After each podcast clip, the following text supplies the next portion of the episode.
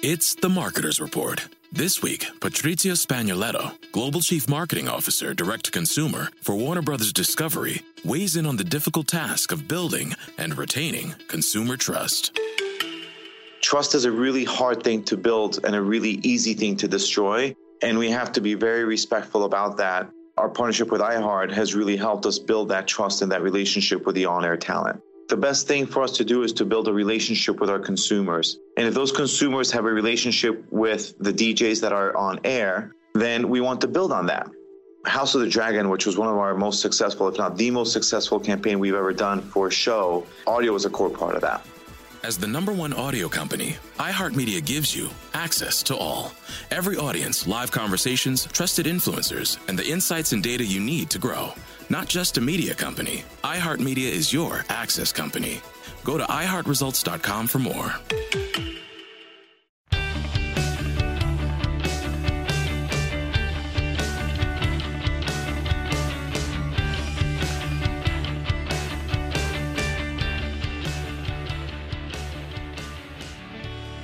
Welcome to Panther Puri, the podcast where we're supposed to talk Panthers hockey, but sometimes we don't.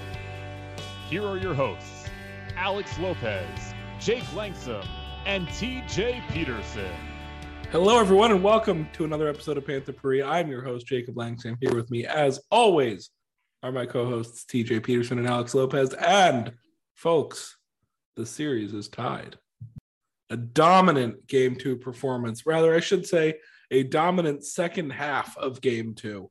Panthers win the game five to one, and we now have a chance to clinch the series at home in game five. This is a spiritual Panthers comeback victory because they didn't actually come back, but in all other ways, it resembled every other Panthers comeback victory. Yeah, that's actually that's a really interesting way to look at it, actually, because I, I remember at some point in the second period, I was talking to a friend of mine and pointed out that the shots on goal were 21 to 9 uh, in Washington's favor. The Panthers ended up winning the shots despite they didn't just end up winning remarkable deficit. They ended up winning it by eight. They were down by 12. You know, since it was 21 to 9, the Capitals did not get nine, and the Panthers got more than 21. It, it ended 35 to 27, and every other stat was way more lopsided. Corsi was 68 to 50. Mm, All right, pretty much it. the same. Uh, scoring chances 41 to 23 for the Panthers, including 20 to 4 in the third period. High danger chances 19 to 8 Panthers. And uh, expected goals, according to Natural Stat Trick, they ended up winning 3.62 to 2.79, which is quite the feat considering after one period they were down 1.4 to 0.35 and the way the game was going i kind of expected them to grit out a 3 to 2 4 to 2 3 to 1 type of victory come here and say well the panthers have tied the series but unless things change on the ice they're probably not going to win it and they did they totally changed we could be looking back depending on what happens in game three, four, and five. And this is not me predicting. I don't want this to seem like I'm going to jinx them by saying this. If the games three, four, and five look like the second half of game two, that's the turning point in the series when the Panthers turned it on, made it four to one, made it five to one, and then made the third period look like all one way traffic. Here's what I want to say. Yes, the Capitals had the lion's share of shots early. But other than the the Marchment double minor, did they really get that much pressure where they were getting good quality chances? Because I don't remember any. They had volume, but they didn't yeah. have quality. And do, do you know? We're all very analytics based. You want to see possession. The Panthers. I mean, I tweeted it out. The, early on in the game, it looked like the exact same Panthers from Game One. They were getting opportun- pucks into premium scoring chances in the offensive zone, but weren't converting them into shots they were flubbing passes exactly like game one. And the Capitals, just like in game one, were getting shots, but they weren't getting quality. So, yeah, the Panthers were down 21 9. But in terms of five on five, the Capitals weren't dangerous early on in that game. And as long as you're the Panthers and can withstand that early, you know, pressure and Bob's not giving up a couple of fluky ones, you're going to get goals, as we saw tonight. Like Vitek Vanecek is not a good goalie. No, he, he had a, a, bad night. but in general, in general, this is what he is. Yeah. He is a sub 900 goalie. You know, At the very least, like over the course of the five periods of the series, that's what he is. well, that's what he is for his career too. Yeah. He's a replacement level goalie, maybe slightly above it, but you know, as inconsistent as Bob is, the Panthers have a goaltending advantage as long as Bob Oh, yeah. doesn't shit shit the bed, and you know, Vitek Vanecek doesn't become the next. uh Geez, what's the name? Not not Halak, uh, Thomas Greiss. That's that's all that can happen as long as both players play to what their normal standards. The Panthers have a massive goaltending advantage in this series. So th- that's what the Panthers needed. To, today was a perfect example of what the Panthers need to do. They need to weather the storm early from the Capitals, limit the high quality chances, not give up a softie, and then capitalize when they finally do get chances because they're going to come. Mhm. I'll I'll go back because I I don't want to come back to something that you said a minute ago that I wanted to add on to, and all of a sudden it's coming out of left field. But I I kind of want to fence it about like were they getting quality or were they just getting volume? You know, it, it wasn't all quality looks, but there were some. You know, like when the power play came, when the Panthers got the first power play, they gave away a shorthanded chance that was better than any chance they had in the game, and they were up one nothing. I'm pretty sure. No, that was the first power play of the game, and it was zero zero at the time. And I know exactly that yeah, the one you're talking about. I- I think it was it might have been Weegar again, but someone turned it over, and um, Well, I think the Capitals had, had a puck, chance. but they just lost Oshie. Like there were three guys in the defensive zone, and they just Yes. lost Oshie. yeah, everyone went for the big hit, and whoever it was made a pass to Oshie, and he came in all alone, and I think he hit the post. I Yeah. don't know if Bob got a piece of it, but he hit the post. But okay, they had one shot. I mean, the Panthers also. I mean, Barkov had an opportunity to score from the slot and missed the net, and that's kind and that's exactly what I was talking about. Is their premium scoring chances were not turning into shots because if you if Barkov misses the net from the high slot and it wasn't blocked, that's a missed opportunity. That should hit the net 10 out of 10 times and get into the back of the net 5 out of 10. So, you know, the Panthers didn't convert on that opportunity. They weren't converting on their chances again. Yeah. Um, just wanted to say also, in, in addition to the other things that you were saying, the bad thing about Vitek Vanecek not playing well in that game is that we're likely going to see Ilya Samsonov in game three based on how that Why is that a bad thing? He's not But any yeah, I was about to say Ilya Samsonov has been worse this season. has been worse this significantly season. worse. But then again, playoffs, weird stuff happens. But uh, I like I like the Ch- Panthers' chances of uh, exposing him at the very I did least. also just learn that I thought Vitek Vanecek and Marek Mazanec were the same person. no, they're different people. And also, Thank you for. let's let's not lose sight of how I was just Bob looking up was. Vanecek's stats because I didn't feel like calling him a sub 900 goalie was accurate, and he isn't. He's a career 908. Uh, but I only ever saw capital seasons under his belt, and my thought process was, didn't Vanecek play for Nashville? Nope. He's he's like a I- poor man's James Reimer. He's like your I- yeah, so. prototypical one B two A goalie. It's like if Vitek Vanecek is your backup, you're like we got a good backup. If our starter goes out, like Vitek Vanecek can hold down the fort. But the Capitals are in the position where Vitek Vanecek is their playoff starter. I wouldn't feel very comfortable about that if I were them. No, not only that, they're in a position where Vitek Vanecek is their starter against the number one offense since the 1995 Mario Lemieux Jaromir Jagr Penguins. I mean, and we're not, also and we're not lost even game one of their series, by the way. I went and back and looked. They lost game one of their and we're first not round even talking series. old Jagr. We're talking young prime, like Yeah, we're talking like twenty-three year old Jaromir Jagr at that point. Yeah. like God on skates, Jaromir Jagr and Mario Lemieux. That's how how epic this Panthers offense is.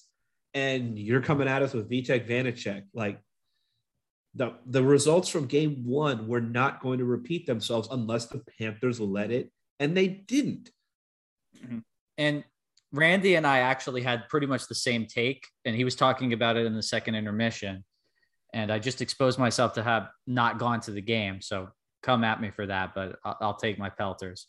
The forecheck was really where the tide of the game turned. Once the Panthers were turning over Washington coming out of their own zone, which is something that they've done pretty well all year, that was turning into much more offense for them. That's how the fourth goal happened. And I mean, it- wasn't necessarily on the forecheck, but in the first half of the game, like we'll, we'll talk about the disparity between the first and the second halves of the game. the Capitals were getting out of their own zone, getting past the red line, getting it into the Panthers zone with zero problems. It, it, it was almost like they had no resistance at all. And Yeah. the Panthers must have switched up what they were doing because they had way more success as the game went, transpired. And that wasn't really the case in game one. So some, something definitely happened there that turned the tide of the game. Well, well, the difference is the Panthers had a two nothing lead and then immediately had a three one lead. So Washington had to press.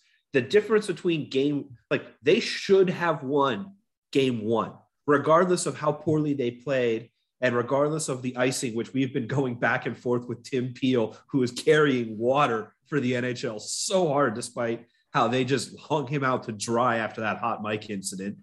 It's kind of incredible that he is caping so hard for the NHL and our mentions. But you know, regardless of that icing call and Weegar's mistake, like Weegar's mistake should never happen, and Weegar knows that.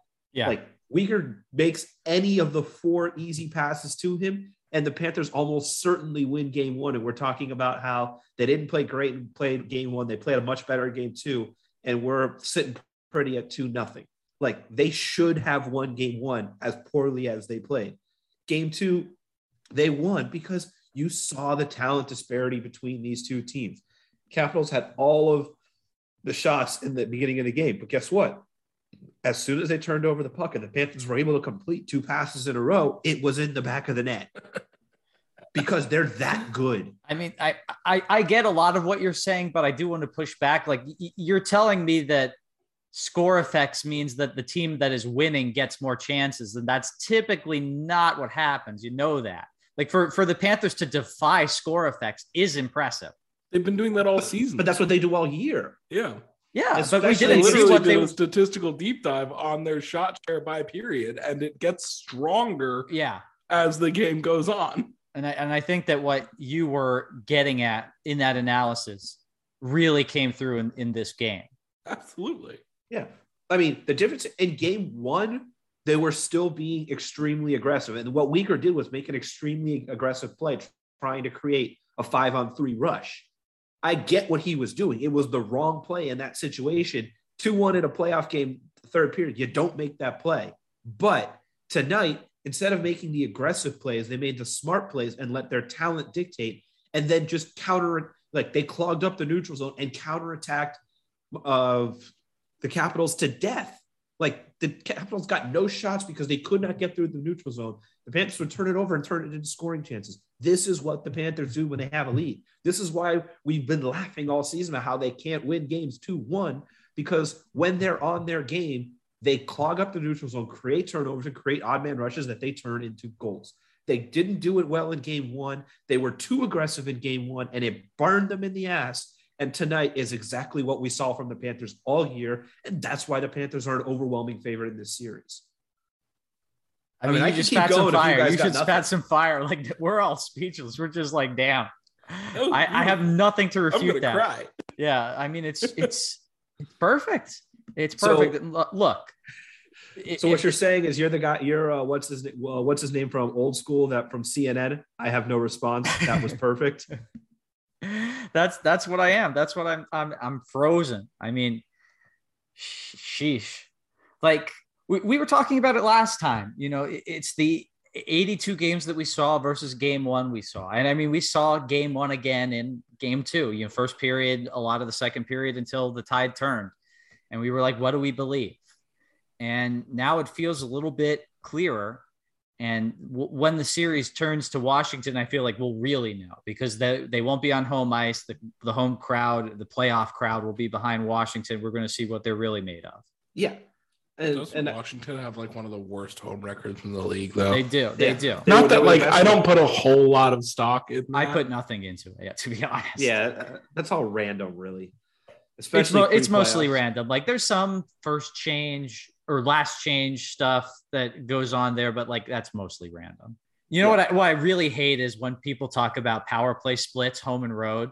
Like what actually changes when you're on the road versus when you're at home for the power play? Come on. Yeah. Yeah. So You- as you- far as wins and losses go, because there are no OTL points in the playoffs, Washington is 19, 16, and so 19 and 22. At home, which is just it's it's just a weird disparity considering that they literally had the best away record in the season. They were 25 and 16 away from home and 19 and 22 at home. It's just a weird disparity. I want to take one more victory lap here, and Jacob, it's one you can join in on. TJ a little bit because you had the poopy pants well into the game and during our last podcast. But you and I, Jacob, we weren't worried. And I'm again, I tweeted it out. You know, I listened to um, the CarCast from 32 Thoughts. They talked about the Panthers' loss, like, yep, this was an aberration, huge win for the Capitals, but like this is not the Panthers we expect from the rest of the mm-hmm. series. And then the same thing on Puck Soup.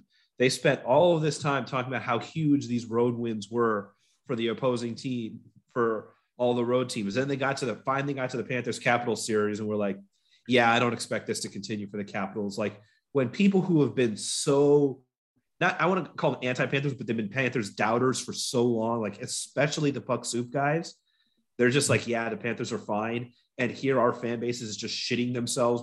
And I get it. Like we have known nothing but pain for so long. And there's been so much frustration. The fact that we lost game one, and like Le Batard spent like 20 minutes on it today, like how like, but this fan base is like, is just so scared because we've been burned so many times. But like, this team is really uh. good. Jacob said it in the post game last game. I said it. TJ, you started to get on board towards the end, but like this wasn't going to continue. And I'm not trying to take shot at you, TJ. I'm, but like you kind of were, you're our version of how 90% of the fan base felt going into tonight's game. And it's, I kind of just want to be like, okay, now can you all exhale? Now can you realize like, hey, shit happens. It's hockey. Mm-hmm. Good luck doing that three more times. Mm-hmm. Beating a dead horse. 2018 19 Lightning. How many times would you have said the same thing? Game two, game three. It's like, oh, but they're they're way better than yeah, but they had but, Sergei Bobrovsky actually playing well. No, no, no, no, no. Like it. My point isn't that that will happen. So you have to, you know, account for it it's like that's in the back of your mind, you know. And, and like at the really. end of the day, you Tampa don't want to feel by getting goalied. At the end of the We're day, you don't want to feel like you're Vitek Vanecek and Ilya Samsonov. Okay, it could happen. I mean, they got seven game series. They got Thomas goalied Christ. by the freaking Finnish Thomas Oilers Christ. goalie, who's so bad I can't even remember his name. Well, I'm talking about oh, in the oh, regular yeah, season yeah, against yeah, the Oilers. talking about. Yeah. Okay. Mikko right. Koskinen. But was that that game? It's one and, and, and that lightning that game. lightning Columbus series. Every intelligent hockey person calls that one of the biggest flukes in hockey history because it was just Bob going God mode and Panarin putting everything into the net. Like these things just yeah. Okay, I'm just afraid, afraid of a fluke. fluke That's what I'm talking about. Like, but we we're already not going to get swept. Yeah, of course. Well, yeah, that, now that's impossible. pain. I get that, but at some point, you just have to sit there and look at the teams and say, hey, if the fluke happens, the fluke happens, but there's a 99.9% chance it's not going to. And guess what? We're in the 99.9% chance, at least in terms of getting swept by a team we don't deserve to be swept by. But like, really? If, but in terms well, of we're in a 100% chance of not getting swept. Okay. Oh, whatever. Sorry, again, you, you said getting swept. Um, I, I got I got a cold. I couldn't go to the game tonight despite swept. tickets. I had to give it give them away. You know how much that hurt me, but that's how that's how fucked up I'm feeling right now. But show of hands, even though this is not a visual medium, is anyone about the rest of the series right now? Because I'm feeling real good about Panthers in five. I'm feeling very good right now. Like I said, I like good I, enough that like as soon as the final buzzer sounded, I bought a ticket to game five because I want to see the Panthers win the series.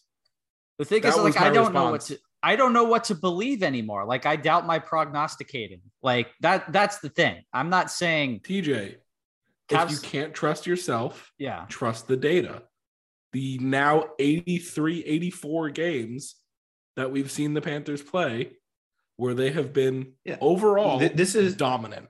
This is I, I don't trust. This I is don't down remember six two to the New Jersey size. Devils. TJ, you need to shut that part of your brain off. Like this is I okay. I, in fairness, being down six two is like it's understandable I, I, to give up on the game. We well, hey, I mean, look at fun. look at the way the first four and a half periods of the series went. Like you can understand being no a little bit worried at that. No. And I mean the way the TJ, no, No, there was no really reason- don't think so. They were not going to continue playing like they did in the first game, and they didn't. I mean, even tonight, like how many times have the Panthers had over the years had the better of play, and then the team that was exponentially better than them put it together for 45 seconds, and all of a sudden it was two nothing. So why are you surprised the Panthers did that tonight? You shouldn't be. I'm not necessarily shouldn't be- surprised. Like that was totally an Right, outcome. but that that's what you should prepared to see. expect to see when this team isn't playing well. That eventually they will figure it out, and in a minute and a half, the score will go from zero zero to two nothing. Like that, that's what you should expect out of this Panthers team when they're playing a substantially inferior opponent. That raises an interesting Capitals. point. Like, are the Capitals? yes, yeah, no, no, they're not bad, but Yeah. they're inferior to one of the best offenses this league has seen in 30 years. There's I definitely think they're worse than the Panthers, but I thought they were like maybe the third worst playoff team, and like the rest of the Eastern Conference Oh. playoff teams. okay. You But- think they're better than the third worst playoff team, or what are you? No, no? I, I, I thought you were going to say third best. No, they're, they're, yeah, they're. I mean, in terms of if we're including the West, I would say they are, they are better than this, this version of yeah, Nashville, counting the West. Counting- this version of Nashville without Saros and the Kings. Everyone else, I think, is better than Washington, but they're still I a think good there's team. a case to be made for the for the Oilers. I like the. Oilers. Eh, I'm I'm somehow on board. I just I don't trust. I can't tell you why. I think it's because with Woodcroft they've been really good. I think there's a lot of similarities between the Oilers and the Capitals. The Oilers just have McDavid and Draisaitl, who are two of the five best players in the world. So, in, for that reason alone, I have them above the Capitals. Like Ovi was the top five player in the world, and he can, you know, he can give you spurts where he looks like a top five player in the world again, but he's not anymore. TJ Oshie is no longer a top 50 player in the world. Nicklas Backstrom is no longer a top 50 player in the world. Luke, uh, not Lucas Carlson, Jonathan Jonathan Carlson? John Carlson. Yeah, John Carlson is no longer a top 30 defenseman in the NHL. Like, this is a team that is past its prime. Yes, they'll give you spurts of brilliance, and we've seen that from TJ Oshie, but they cannot put it together 60 minutes a night in a seven game series. I'm not saying the series is over. I'm just saying everyone needs to exhale. We're way more likely to see more 5 1 results than 4 2 losses. And you know, uh, that reminds me of what Samantha Pell said on the last podcast we released. So go listen to that just to get her input. She said Capitals fans were so surprised that they played a full 60 minutes in game one. And I, and I saw lots of other people say that's the best I've seen the Capitals play in a long time. And I'm beginning to think that's what happened. And they pretty much got, you know, pumped up by how good they were in game one and came out the same way in game two and it just wasn't going to keep up when they were down three to one. Like they played well in the first half of this Right. game. We all acknowledge that. They did. And then they didn't. And then they didn't. Yeah. Like that, that was the first part of the series where we saw the Capitals flounder. Game one was kind of a perfect storm. It was one of the Capitals' best games of their season, and one of the Panthers' worst games Yep. of their season. That's that like Yep, it's and they really needed that a blown icing call and a bonehead mistake from a top defenseman in the NHL to tie the game late in the third period. Like I can't repeat that enough times and beat the dead horse enough times because it's just so obvious to me. Like what we saw was, you know, a best case scenario and a worst case scenario combining for a barely snuck out victory in game one for the Capitals.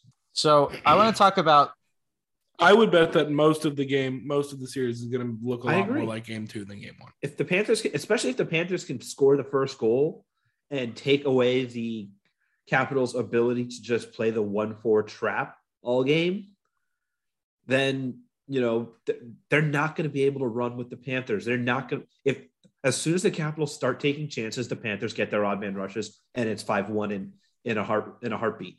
Like mm-hmm. the Panthers played conservative hockey for their standards the entire third period and dominated the Capitals.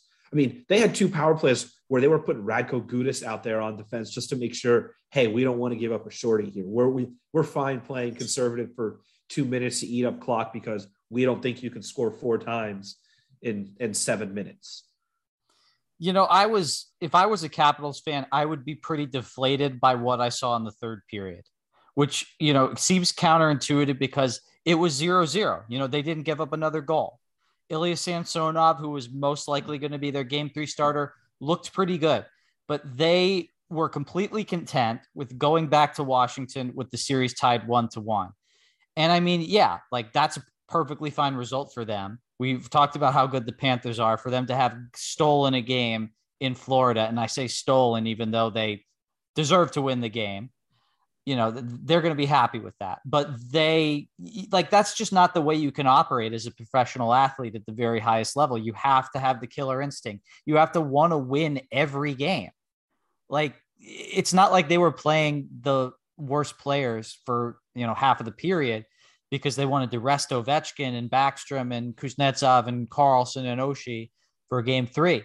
It really didn't seem that way to me. It really seemed like that's an opportunity for them to get some momentum back going into game three, and they didn't take it at all. Like I, last year, the Capitals won game one of their series against the Bruins, and then they lost in five. Like this is a team that's done that. You know, two years ago, they lose in five games also and they lose in seven the year after they win the Stanley Cup to after going up two nothing in the series to the uh, to the Hurricanes. They manufactured six shots in the third period in a period they had to play well in because yes, you know, going home, you know, all the quotes from out of Washington are going to be, well, we took, you know, we took the president, we took home ice away from the President's Trophy winner. You know, we're happy with a one-one win. But if you and the fans are going to say that, everyone's going to say that. But when you actually look at the games, you kind of have to be shitting yourself if you're the Capitals fan because like this is the worst one-one it could possibly be. Where you look, you you snuck out a win with your best possible game, and the Panthers still didn't even play to their best because, like you said, you know, we'll, we'll all admit the Capitals had the better run of play the first 28 ish minutes of the game, even though they didn't have the most quality. They had the better run of play, which is still rare for the Panthers and they got their ass beat 5-1 tonight. Like they're to they're to talk a good game, but there shouldn't be that much confidence going back to Washington. You know, it, it reminded me of game 4 last year Lightning Panthers. Yep. Where the Panthers racked up so much like of the expected goals in the Corsi, but Tampa Bay won the game. What was it, six to two? Yep. They had a bunch of tap in goals. They had a bunch of goals that should have been 0.99 xG in that game because they just read what the Panthers were doing when they made a little mistake and they knew how to turn that little mistake into a big opportunity. That's what happened for the Panthers tonight. I mean, Carter Verhaeghe, I couldn't tell who he embarrassed, but on the fourth goal, he embarrassed somebody. Yeah, and who was it that uh, and the Lundell goal? Who forced the turnover at the blue line? I can't remember. Uh, was it? No, that's the one I'm talking about. That's, oh, oh that's Carter. the one I'm talking. That was about. Carter, baby. So Verhaeghe forces the turnover. That was Carter. Gives it to Lundell, who does a backhanded give and go. My God, that was beautiful. And okay, I just that goal. Is there a goal that is more manufactured for our like this podcast's entertainment or patting ourselves on the back or anything like that than Lundell from Reinhart and Verhaeghe. I mean, the subtle thing about it that I love the most is that Reinhart has no hesitation to pass the puck back to Lundell, even though his ass is facing Vanecek. Yeah, people. He does not people care. Don't realize how good of a play that was for everyone because, like, exactly like you tweeted, TJ. Ninety-nine percent of the time, the Reinhart, you know, a player in Reinhart's position is going to receive that pass, see the guy who passes them his asses to the net, and take the shot themselves. And they have a really good scoring chance. Like that's a shot you should score on more times than not.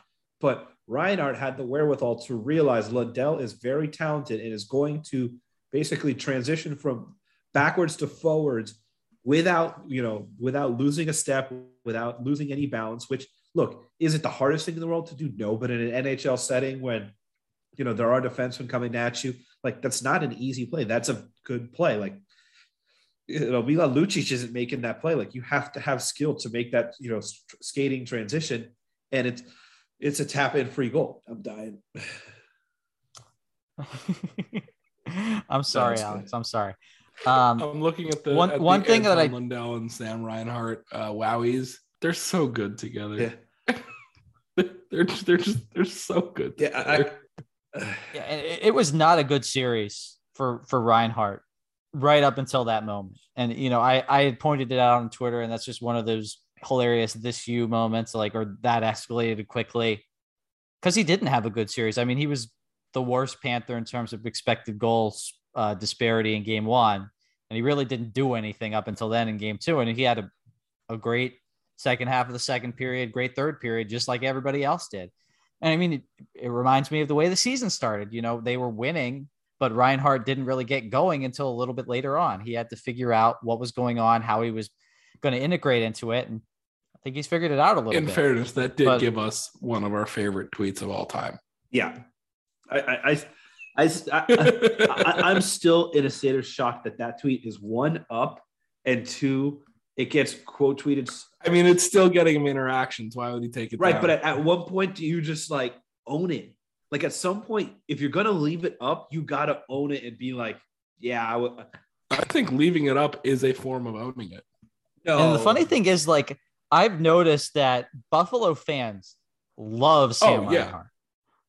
I was not expecting that, considering it, it didn't really seem like he wanted to stay.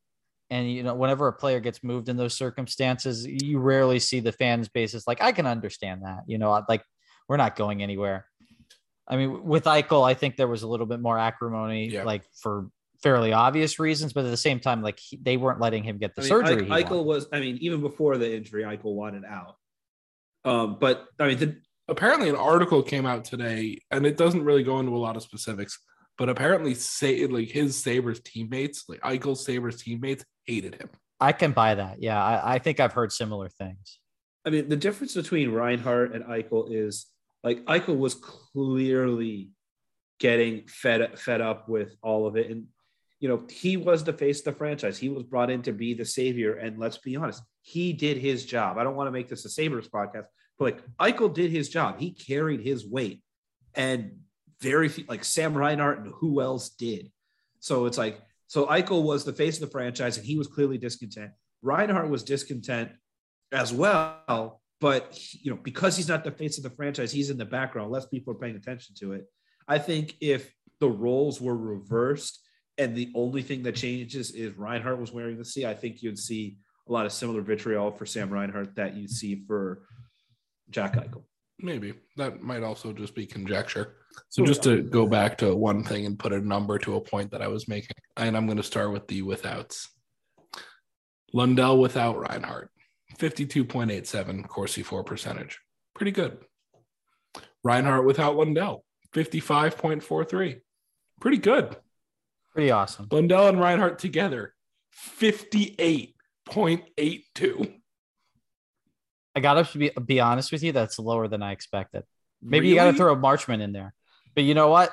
Hot take. I want Marchment on the first line once he feels 100%. Or, you know, at least as close to 100% as you're going to get in the playoffs.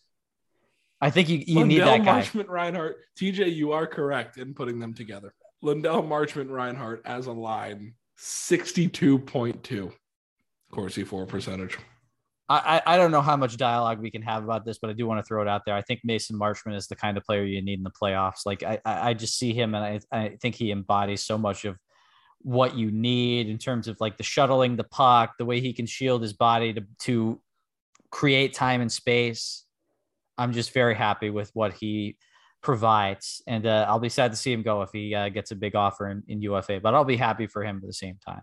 These are So- Mason Marchment's last games as a Florida Panther. Like, just get ready for it. I mean, I don't know. Maybe he no, stays for cheap. I, Look, don't get attached to that idea. Like it's somewhat plausible. Don't get no, attached. to it's that not idea. plausible. This is his first shot to make big money. This guy. Well, I mean, the thing is that Duclair had a pretty good year last year, and he signed three by three. Yeah. yeah, but Duclair had a track record. One, Duclair had a track record as an up and down player, and he didn't have as good of a year as Mason last year as Mason Marchment did this year. I also and Duclair made a, some decent change. Like Mason Duclair Marchment, also had a career low shooting percentage last year. Cannot stress that enough. right? Like Mason Marchment, he's what? He's going to be 26 years old.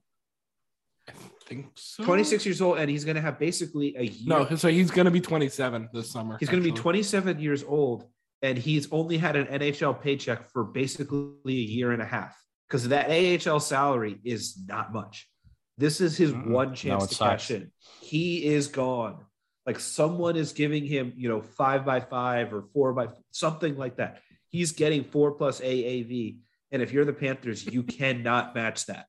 Like Mhm. if there's someone you move stuff around for and hope they take a bit of a discount, his name is Claude Giroux. It's Claude Giroux. Yeah. There's a saying in this industry: keep getting them checks. So keep getting them checks, Mason Marchment. Uh, uh, hard pivot.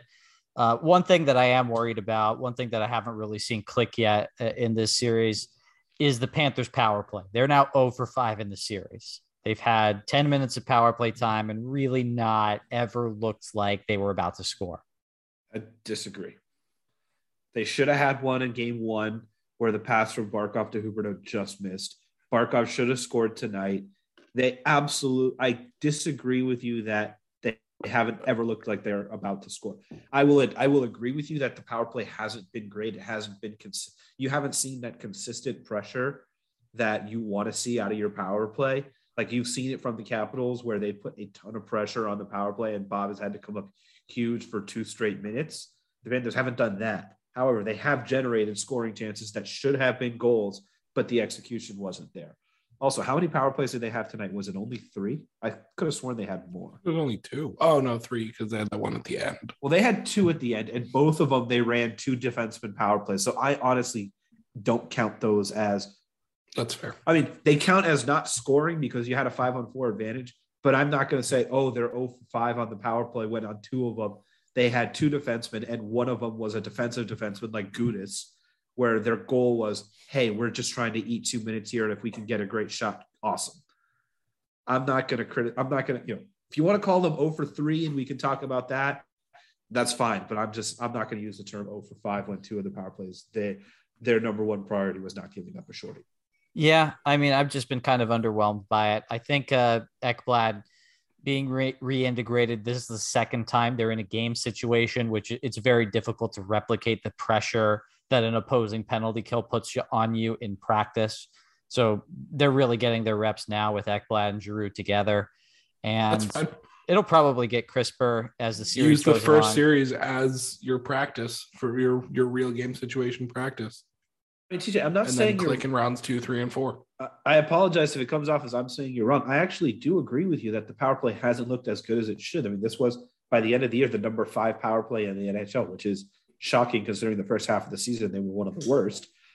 So I agree with you that the the power play hasn't looked as good as it should.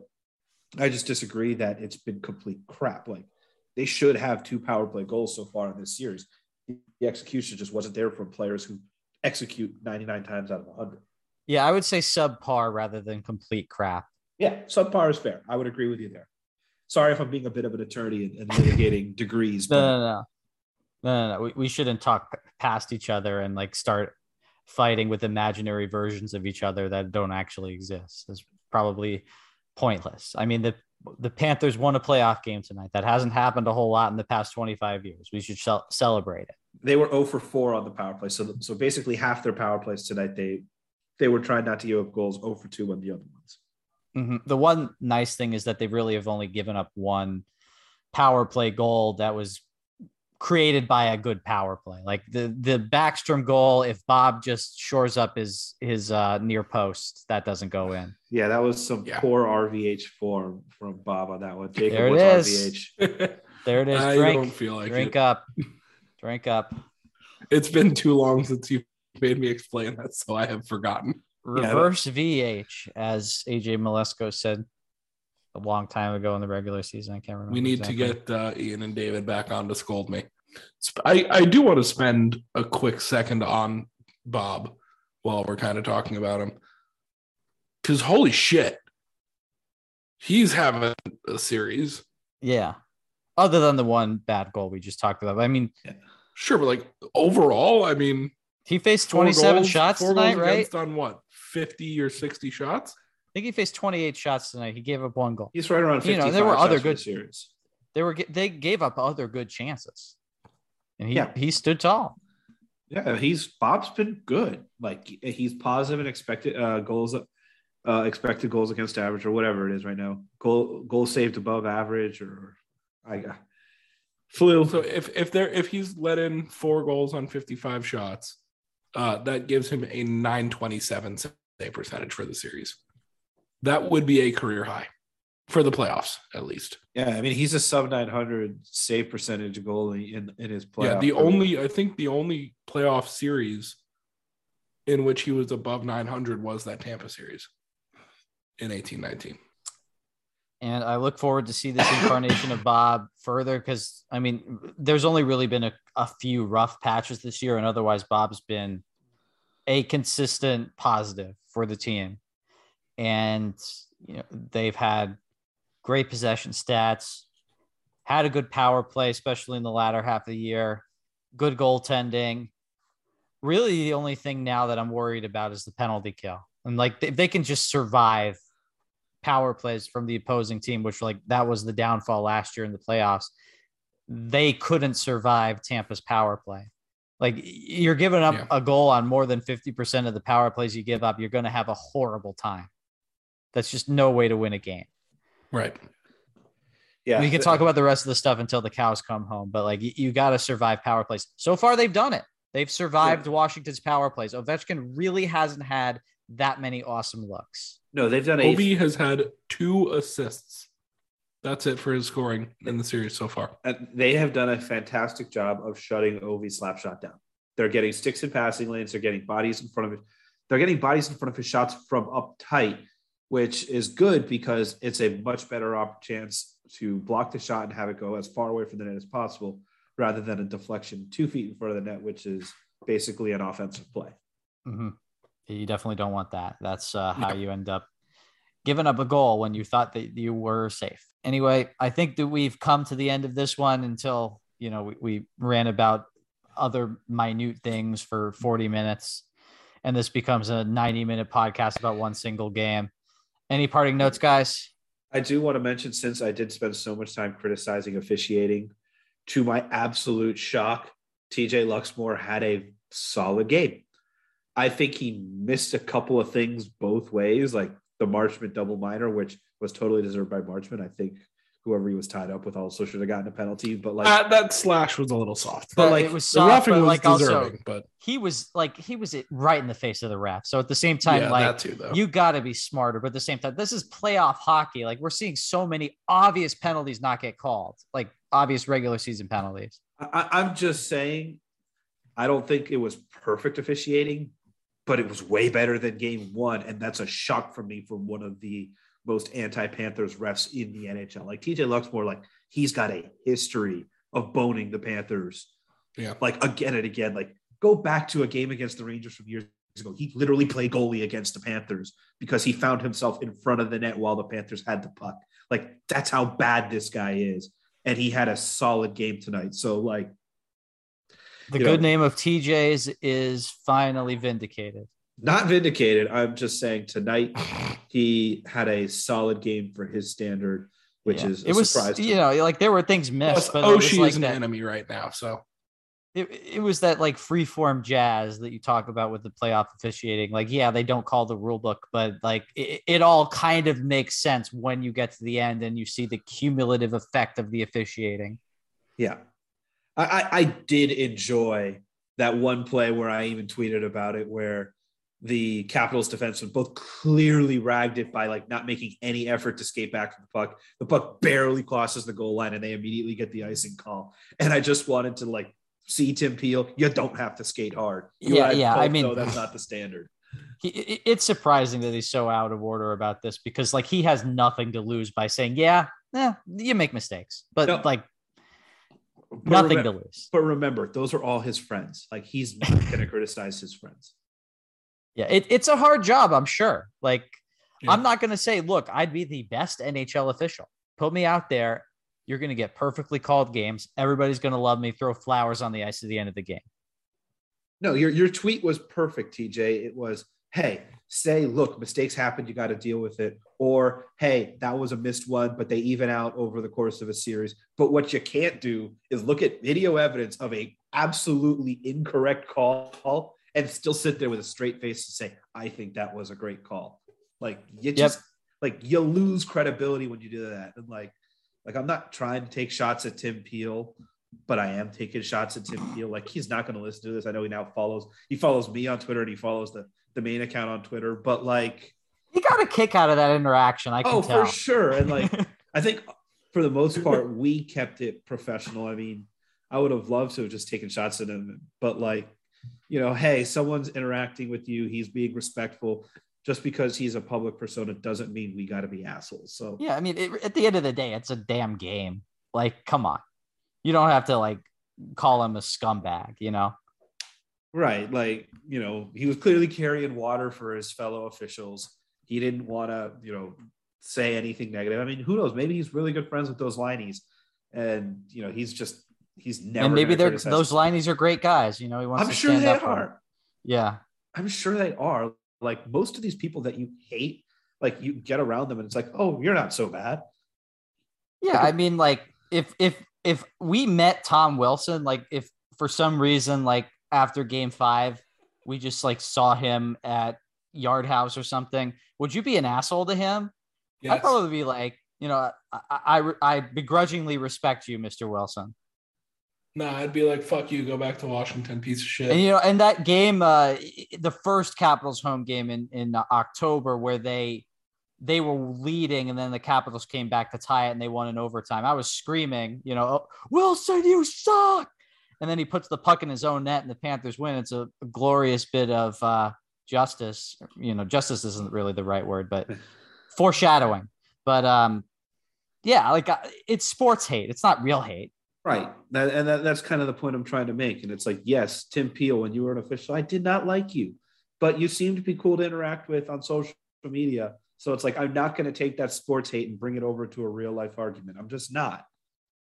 hmm And I and I do want to say, like, just in the in the grand scheme of things, I think more people need to recognize where sports hate ends and where like legitimate resentment actually begins. And you know, it, it's it's leisure, it's recreation, it's meant to be a hobby. You really shouldn't let it get to you too much. Like, I don't blame you. Like, it, it obviously has an effect on us. I'm But like at the end of the day, Yeah. it's it's a hobby. No, I mean, it could have had an effect on us considering it's 72 hours later, the Panthers are up 5 1, and I'm still arguing about this damn icing call. We love it's just icing so frustrating. You won't admit it.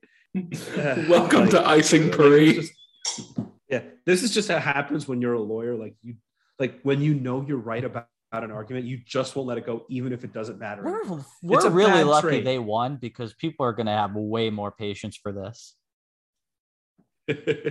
oh, I mean, if they can't the didn't win, for like we the would have a much different in a row. tone. Oh yeah, and it, it- we were like, I'm, I, we would be like, I'm done with this. Like, let's get out of here.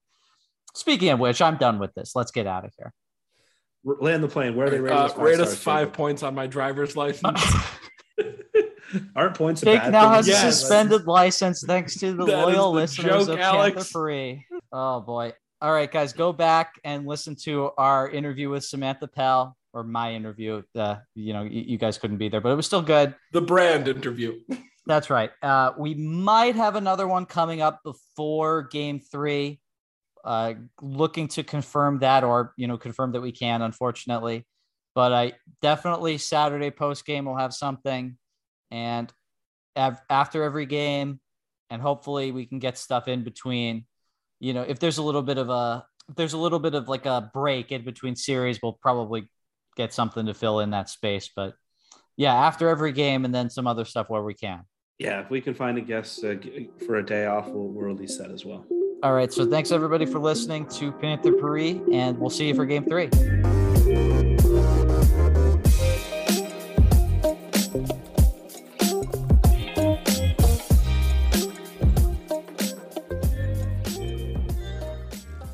Message and data rates may apply.